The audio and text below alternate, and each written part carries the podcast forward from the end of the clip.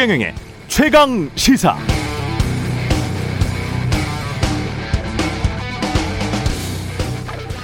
네, 오늘과 수요일 대장동 개발 의혹 관련 국정감사가 진행됩니다. 국감에서 논란의 핵심은 네 가지일 겁니다. 첫 번째는 민주당 이재명 후보의 배임 또는 비리 연루 여부. 두 번째는 곽상도 의원 아들의 50억 원 퇴직금의 대가성과 50억 원 클럽 등 법조 카르텔의 실체. 세 번째는 화천대유의 그분은 누구인가? 네 번째는 거대한 토지 개발 이익을 어떻게 재배분할 것인가? 모두 중요한 문제들입니다. 국정감사가 고속만 오고 가면서 사회적인 소음, 쓸데없는 논란만 키우는 고성 방가하는 것 같은 난장판이 되지 않기를 바랍니다. 정치적 선전선동의 장, 자당의 수뇌부에게 나 시끄럽게 떠들었으니 일 잘했어요. 칭찬해 주세요. 하는 그런 경, 경연장이 아니라 근거를 가지고 진실을 추구하면서 대안을 찾는 민주주의의 경연장이 되길 기대합니다. 그런데 평소에도 잘 안 됐는데 될까요? 싶습니다. 네, 안녕하십니까. 10월 18일 세상에 이익이 되는 방송 최경령의 최강시사 출발합니다. 저는 KBS 최경령 기자고요. 최경령의 최강시사 유튜브에 검색하시면 실시간 방송 보실 수 있습니다. 문자 자면은 짧은 문자 50원, 긴 문자 100원이 드는 샵 9730 무료인 콩 어플 또는 유튜브에 의견 보내주시기 바랍니다. 청취율 조사 기간 맞아서 최경련의 최강 시사가 따뜻한 커피, 시원한 커피. 지금 시원한 커피 마시기에는 조금 추, 추운데 따뜻한 커피만 쏘는 걸로. 예. 청취자 여러분 많은 참여 바라고요. 오늘 1부에서는 국민의힘 유승민 대선 경선 후보 만나고요. 2부에서는 최고의 정치 더불어민주당 진성준 의원, 국민의힘 성일종 의원 만납니다.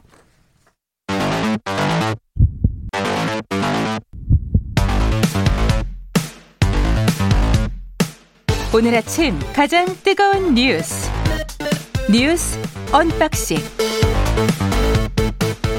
네 뉴스 언박싱 시작합니다. 민동기 기자 김민아 시사평론가 나와 있습니다. 안녕하세요. 안녕하십니까. 그 얼주가라는 개념이 있습니다. 얼주가. 얼주가 뭐예요? 얼어 죽어도 아이스 아메리카노. 아, 네. 아이스 아메리카노를 끝까지 고집하는 분들이 있어요. 아 그렇군요. 네. 주로 저 피가 끓는 젊은 분들. 그렇죠. 그렇다기보다도 성격이 좀 급한 분들인 것 같아요. 빨리 마시고 가고 싶다. 아, 빨리 마시고 가고 싶다. 거는 이제 마시는데 시간이 걸리니까. 참고로 반대도 네. 있습니다. 뭐, 뭐, 뭐, 저는 한여름에도 따뜻한 아메리카노를 마십니다. 아, 그런 분들도 있더라고요. 네, 제가 그렇습니다. 몸이 좀 허하신가요? 보약처럼 이렇게. 커피의 본질은 따뜻한 커피죠. 그럼요. 그렇죠. 네. 따뜻한 커피가 맛있죠. 예. 네. 저도 여름에도 가끔 따뜻한 커피를 즐겨 찾는데, 예, 아, 뉴스 가 있네요. 네. 예. 아, 이 나무 변호사는 커피 한 잔도 못 마시고 검찰에 바로 그 LA에서 와서 바로 출두하면 피곤하긴 하겠습니다. 네. 예. 어, 오늘 체포가 오전, 됐죠? 예. 네. 5시경에 인천공항 통해서 귀국을 했는데요. 검찰이 바로 체포가 됐습니다. 예. 뇌물 공여 약속 등의 혐의를 받고 있는데 기자들이 막 질문을 했거든요. 음. 근데 죄송하다 이 한마디 하고 바로 이제 검찰 호송 차량으로 탑승을 했습니다. 일단 검찰은 남욱 변호사에 대한 그 조사를 일단 한 뒤에 구속영장을 청구할 것으로 예상이 되고 있는데요. 일단 남욱 변호사도 국내 대형 로펌을 선임을 하면서 검찰 조사에 대비를 해왔거든요. 예. 관건은 아무래도 검찰 입장에서는 물증 확보가 관건이 될 것으로 보입니다. 특히 정영학 회계사 녹취록을 근거로 김만배 씨를 구속을 하려고 했다가 이게 기각이 되지 않았습니까? 그렇죠. 그래서 지금 이 녹취록의 신빙성에 의문이 제기되고 있는 그런 상황인데다가 유동규 전 본부장의 구속 기간이 20일까지입니다. 음. 그 이후에는 풀어줘야 되거든요. 예. 근데 만약에 어떤 뭐 결정적인 물증 확보라든가 얼마 안 남았네. 20일까지면 수요일까지밖에 안 되기 때문에 예. 검찰이 남욱 변호사에 대한 뭐 조사라든가 이걸 통해 가지고 추가적인 어떤 물증 확보라든가 증언을 확보하지 못할 못하게 되면은 검찰 입장에서는 여러 가지로 지금 난처한 상황에 처하게 될 수도 있습니다. 그러니까 남욱 변호사가 지금 할 일이 많아요. 대단히 많은 일을 해야 됩니다. 첫째로 네. 지금 말씀하신 것처럼 유동규 전 본부장이 구속 기간이 끝나기 전에 기소를 해야 되는데 지금 기소를 하기 위해서는 지금 이제 핵심 이제 그 혐의가 크게 두 개인데 김만배 씨로부터 이제 700억을 약속받고 5억을 받았다. 이게 이제 하나가 있고 그다음에 유래 신도시 사업자 정모 씨로부터 3억 원을 받았다. 이게 있죠. 이, 이 정모 씨의 경우에는 3억 원 자기가 준 거 사진 찍어 가지고 음. 이 화천대유 관계자들한테 갖고 가 가지고 어, 내 몫을 내놔라 뭐 이렇게 어, 이 협상을 했다 뭐 이런 이제 어, 이 의혹도 있는 건데 사망을 받은 사람은 유동규죠. 그렇습니다. 그렇죠. 그래서 이 유동규 전 본부장이 두 개 두 가지 이제 뇌물 혐의에 대해서 각각 다 남욱 변호사가 이제 일정 부분 증언을 해줄 수 있는 부분이 있어요. 첫째 이제 위례 신도시 관련돼서 남욱 변호사도 사업자 중에 하나였지 않습니까? 그랬죠. 그렇기 때문에 당시 상황 유동규 당시 본부장이 위례 신도시에 어떤 식으로 개입했고 그거에 대한 대가를 어떻게 챙겼다라는 부분을 증언해 줄 수 있는 부분이 하나가 있고 예. 두 번째는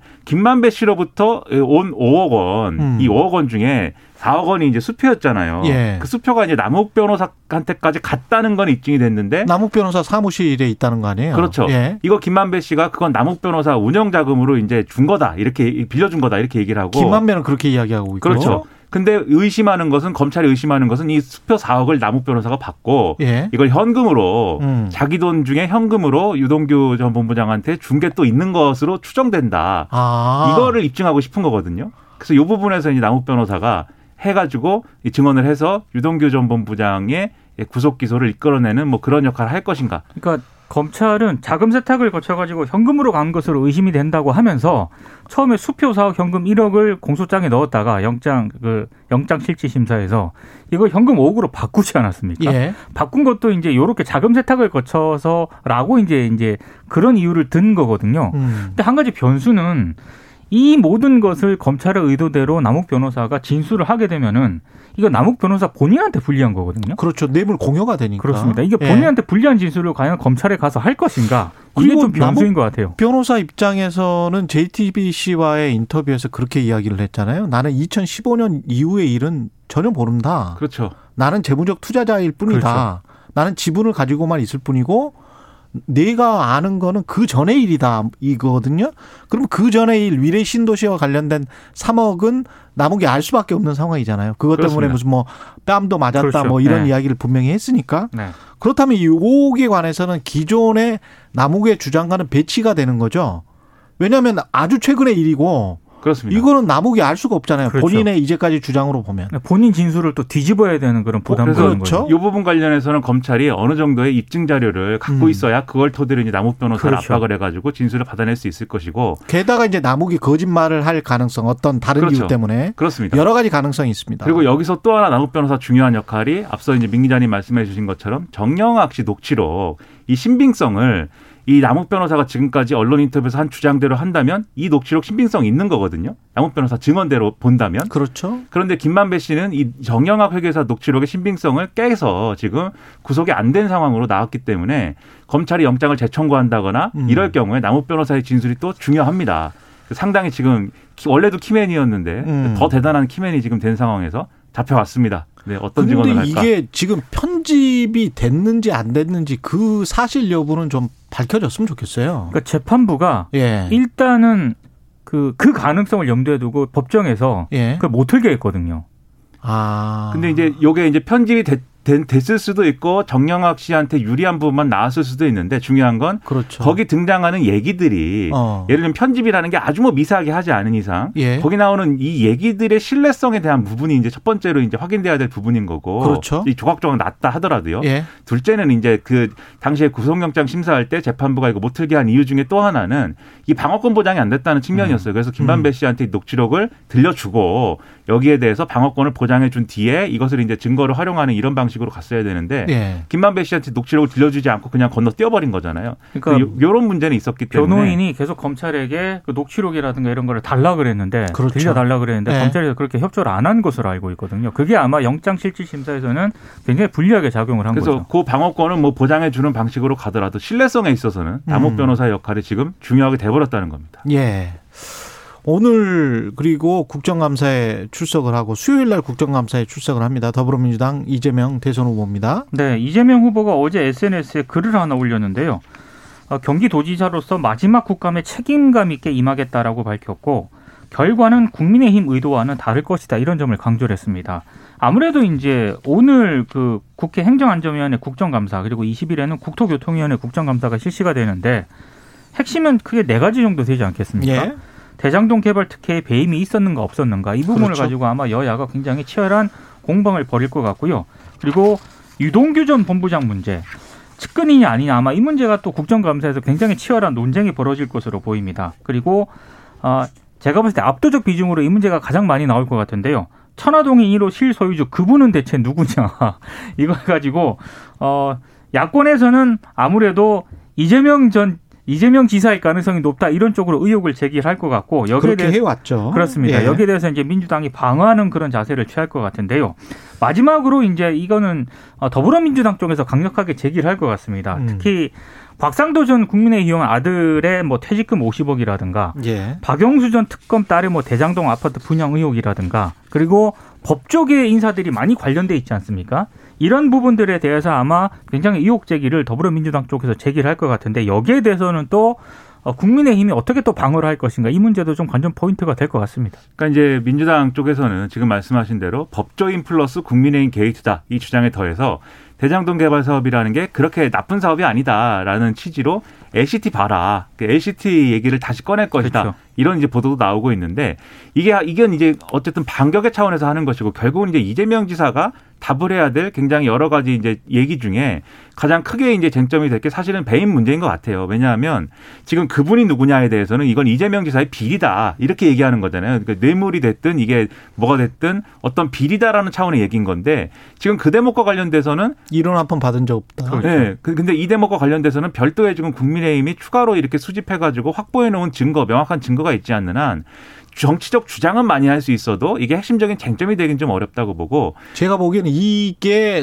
오히려 더불어민주당의 쟁점이 될 수가 있습니다. 그렇습니다. 그분이 방어를 하는 게 아니고 네. 공격을 할 가능성이 높아요. 그렇습니다. 더불어민주당은 네. 그분이 그분이 이재명이 음. 아니고 누군 것 같은데 그게 당신들과 어떤 연관이 있을 수밖에 없다라는 그런 시나리오가 굉장히 많이 나올 것 같습니다. 그렇죠. 그런 주장이 예. 나오겠죠. 음. 근데 다만 이제 배임 관련돼서는 아마 이런저런 경로로 굉장히 강하게 이제 국민의힘에서 공세를 펼 것 같아요. 왜냐하면 예. 주장하기가 굉장히 좋지 않습니까? 예. 이재명 지사가 이 사업의 어떤 전반적인 구조를 알았고 그 다음에 나아가서는 어떤 화천대유 관계자들에게 이러저러한 초과 이익이 다 갈 수도 있다는 사실을 뭐 알았다고 한다면 이렇게 전제를 붙여서 그렇죠. 그렇게 그러면 배임 혐의가 예. 성립할 수 있다. 이제 이런 주장을 하기 좋기 때문에 음. 결국 여기서 이제 답변을 잘 해야 되는데 지금 여러모로 이제 이재명 지사의 지지자들과 민주당 사이에서 우려할 수 있는 부분은 이 답변을 할 때 이재명 지사 원래 스타일 있잖아요. 예. 이렇게 어이 이 자기의 의혹에 대해서는 좀 이렇게 어몇 마디 이제 프레임으로 좀 답을 하고 나머지는 이제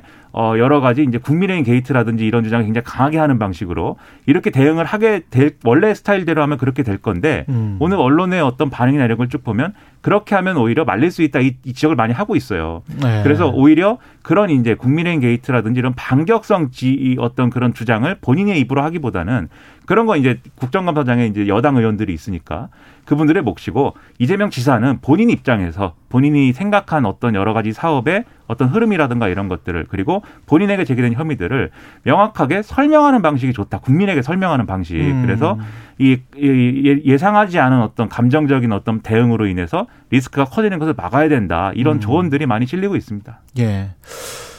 뭐 가장 중요한 건 진실이니까요. 그렇죠. 진실이 그렇죠. 좀 국정감사 근데 국정감사에서 진실이 얼마나 밝혀질 수 있을지는 모르겠습니다만은 여야 누구든 뭐 진실을 밝히는 사람이 스타가 될 겁니다. 네. 예. 만약 진실을 밝힐 수 있다면 그럼요. 네. 예. 그렇다면 정말 스타가 될 겁니다. 검찰도 지금 잘 못하고 있는 건데. 그렇죠. 예. 국민의힘은 토론회 주말에 했었나요? 아니 이번 주가 이제 영남 대전이라고요. 예. 오늘 이제 부산 그리고 20일은 대구 지역 순회 토론회가 열리는데 영입도 막 하더라고요. 지금. 그걸 앞두고 이제 영입 전쟁이 펼쳐졌습니다. 예. 특히 그 최재형 전 감사원장은 홍준표 의원하고 윤석열 전 음, 총장 쪽에서 양쪽에서 굉장히 공을 들였는데 최재형 전 원장은 홍준표 의원 쪽으로 갔습니다. 가면서 이런 얘기를 했더라고요. 안정적이고 도덕적이고 확장성 측면에서 국민적 지지를 받을 수 있는 분을 도와야 한다고 판단했다. 그게 이제 홍준표 의원이라는 건데 최재형은 홍준표에게 그렇습니다. 예. 근데 일각에서는 이렇게 좀 최재형 전 감사원장의 영입 효과가 얼마나 크냐 이거에 대해서는 좀 물음표가 붙기도 합니다. 일단 음. 일단 어, 생각보다 지지율이 별로 안 나오는 그런 상태에서 사강 탈락을 하지 않았습니까? 예. 그리고 전현직 의원들의 어떤 그런 그 최재형 전 캠프에 참여했던 그 전현직 의원들 세력도 대부분 지금 와해가 된 그런 상태거든요. 이번에 홍준표 의원 입장에서는 그렇죠. 홍준표 예. 의원 캠프에 합류한 인사도 김성돈 전 의원뿐이에요. 최재형 그렇더라고요. 캠프에 예. 예. 합류. 그래서 다 전 의원들이죠. 그렇습니다. 그래서 그렇게 크지 않을 것이다. 이런 전망도 좀 나오고 있는 그런 상황입니다. 그러고 보면 여론조사에서 저렇게 잘 나오는 것도 홍준표의 개인기가 아닌가 싶기도 하고요. 그렇죠. 예. 그리고 이제 홍준표 의원을 향한 이제 적극적이고 포지티브한 지지의 성격도 물론 일부 있겠지만 그 상당 부분은 윤석열 전 총장에 대한 실망감 이런 것들이 반영된 상황이 크다고 보고요. 음. 그런 점에서 최재형 전 원장을 어쨌든 영입을 한 것은 그런 명분론의 입장에서는 사실 좋은 얘기죠. 이게 홍준표 의원이 계속 주장하고 있는 바가 윤석열 전 총장이 뭐 장모 의혹도 있고 배우자 의혹도 있고 고발 사주도 있고 뭐 법조 카르텔의 일원이고 이러면서 여러 가지로 지금 이제 선거에 나가서 불안한 후보가 될 수가 있다라는 점을 굉장히 강조하고 있는 거잖아요. 예. 그 점에서 최재형 전 감사원장은 어쨌든 보수 지지층이 볼 때는 굉장히 어, 바른 생활 사나이 뭐 이런 이미지인데 예. 이런 이미지에서 어쨌든 홍준표 의원의 지지를 이끌어낸 그런 상황이 됐, 기 때문에 명분론에 있어서는 우위를 찾았다 이렇게 볼 수가 있겠는데 그럼 조직적인 측면에서는 이제 지금 민 기자님 말씀하신 대로 얻은 게 뭐냐의 의문이 좀 있는데 그 윤석열 후보는 주호영 그렇죠. 의원을 또 선대위원장으로 영입했으면 TK를 잡겠다 뭐 이런 의도가 있는 것 같습니다. 그 원내대표도 하고 네. 그렇습니다. 예. 그리고 바로 직전에 이제 전당대회 출마도 한 인물이고. 그렇죠. 그리고 이제 주호영 전 의원 같은 주호영 의원 같은 경우에는 이제 친이계 이렇게 분류가 됐잖아요. 과거부터도 친이 그렇죠. 예. 여기에 더해서 또 영입을 한 사람이 윤상현 의원입니다. 윤상현 의원은 또 과거에 친박계, 예, 박근혜 전 대통령을 뭐 누님이라고 불렀다, 뭐 이런 얘기도 있을 만큼. 그렇죠. 네, 이런 인사를 또 영입을 했고, 그리고 조혜진 의원, 이, 이 최재형 전 원장 캠프에 합류를 했다가 아. 지금 이제 PK의 어떤 그 어, 좀 이 공략을 할 수 있는 이런 인사이다라고 보는 그런 차원이 지금 있거든요. 그래서 조직적인 강화에 또 나서고 있는 것은 윤석열 전 총장이다. 이런 분위기입니다. 새 과시는 확실히 하는 것 같은데요? 그렇습니다. 그렇습니다. 문제는 이제 이게 얼마나 이 윤석열 전 총장이 보여줄 수 있는 새롭고 중도적이고 합리적인 정치의 연장선으로 보일 것이냐. 음. 그건 아닌 것 같거든요. 그래서 그렇죠. 이 점은 계속해서 이걸 보여주는 데는 지속적으로 실패하고 있어서 뭔가 여기서 뭔가 돌파구를 찾아야 되는데 지금 여러모로 좀 의문입니다. 그렇죠. 그게 이제 또 나중에 본선 가서 중도 확장성이라고 생각을 한다면 주호영이랄지 윤상현이랄지 구주류의 영입으로 보일 수도 있거든요. 그렇죠. 네. 그런 측면에서는 신선한 감은 좀 떨어질 수도 있고. 맞습니다. 근데 네. 예. 약간 다른 얘기인데요. 예. 오늘 신문을 보면서 가장 웃겼던 기사가 하나 있습니다. 조선일보에 실린 기사인데 예. 원희룡 전 제주지사가 윤석열 촌장이 계속 TV 토론에서 자기 칭찬하지 않았습니까? 예. 이 부분을 언급을 하면서 한 두 번까지는 왜 저러지 싶었는데 한 번더 음. 하면 스토커로 신고하려고 한다 이런 얘기를 했다고. 원희룡 후보가 원희룡 전 그, 지사가 네, 칭찬을 했다고 해서 스토커가 될 수는 없는 거예요. 아, 약간의 거리두기를 하려고 하, 거리두기를 하려고 하는 거예요. 왜냐하면 이미 이미지는 굳어졌다. 네, 지난 TV, 늦었다. 네, 지난 TV 토론에서 합니다. 예. 지난 TV 토론에서 윤석열 전 총장이 징계 판결에 대해서 음. 명확하게 얘기를 했으면 되는데 유승민 후보가 질문을 할 때 그거를 질문 답을 못 했잖아요. 안 답을 안 그렇죠. 했잖아요. 사실상 안 한 거죠. 그 답을 안 해버리는 모습이 유권자들이 볼 때는 아 저거 기회주의 네. 아니야 이렇게 비칠 수가 있거든요. 아니 기회주의라기보다는 후보로 나온 것보다는 뭔가 나중에 어떤 자리를 원하는 것 같은 그런 느낌. 그래서 그러니까 뭐, 이건 음. 대통령을 원하는 거잖아요. 네. 후보들이. 네. 근데 다른 생각을 하고 있는 것 같으면 그 후보한테 표가 갈까 그런 생각도 들고요. 스토커라는 단어까지 있어. 말씀하신 것처럼 단일화 효과도 있을 수가 있고 음. 그게 아니라 하더라도 윤석열 전 총장 지지층에게 좀 업혀가는 이러한 효과를 노린 거일 수도 있는데 어차피 네 명 중에서 한 명만 뽑는데 그렇습니다. 그렇다 예. 하더라도 일단은 지지율을 이제 좀 어, 좀 이 긍정적인 이미지로 유지하는 게 중요하니까요. 예. 그래서 이런 전략일 수 있는데 여러 가지를 겨냥했겠지만 결국은 그게 오히려 역풍이 될 수 있는 상황이어서 일단은 선거기에 나선 상황인데 계속 이렇게 오락가락 오락가락 하면 오히려 지지율이 빠질 수 있다는 거를 이 명심을 해야 됩니다. 뉴스 언박싱 민동기 기자 김민아 시사평론가였습니다. 고맙습니다. 고맙습니다. 고맙습니다. KBS 일라디오 최경영의 최강시사 듣고 계신 지금 시각 7시 39분입니다.